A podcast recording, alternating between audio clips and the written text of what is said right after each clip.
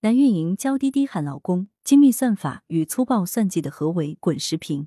文阳城晚报特约评论员赵志江。每天嘘寒问暖、娇滴滴喊老公的，未必都是美女，也可能只是一群抠脚大汉。在二零二二年央视三一五晚会上，第一个节目揭露的就是女主播背后的秘密：台前美女主播，幕后抠脚大汉，嘴上你侬我侬，手上磨刀霍霍。坦白说，这样的套路并不新鲜，很多人也都对此有所耳闻。但很多人都想不明白，如此简单粗暴的套路，为什么能屡试不爽？这种邪恶肮脏的买卖到底有多赚钱？通过三百一十五晚会，这些问题都被一一揭开了盖子。被曝光的巨响互娱传媒有限公司号称全国十强直播工会，下辖三十多家分公司和加盟伙伴，拥有三千多名签约艺人，两千多间直播间。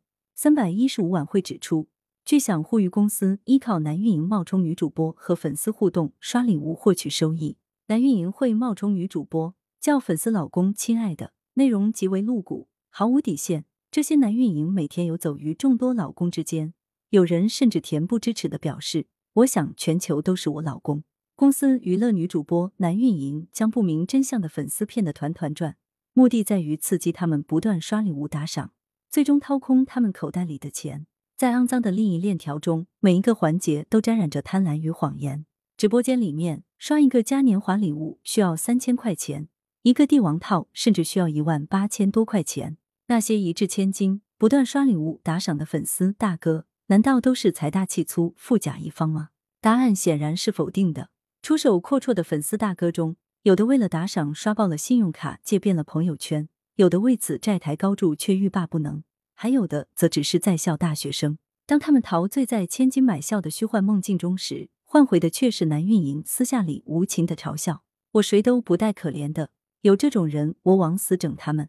吃大哥，喝大哥，吃完大哥骂大哥，这是男运营们日常真实的生活状态，同时也反映了一个畸形的生态。凭借着如此拙劣的演技，巨响互娱传媒有限公司连取了大量不义之财。类似的网络直播机构到底还有多少？以为是打赏，实际是打脸。女主播背后的秘密被拆穿之后，不知多少人会大梦初醒，追悔莫及。尽管如此。也很难说拙劣骗局会就此绝迹。野蛮生长的网络直播间里，在精密算法与粗暴算计的合围之下，人性的弱点很容易被渲染和放大，稍有不慎就可能泥足深陷。央视三百一十五晚会播出时，巨响呼吁旗下被曝光的女主播正在直播，随后其直播间被封禁。封禁涉事女主播的直播间，显然只是一个开始。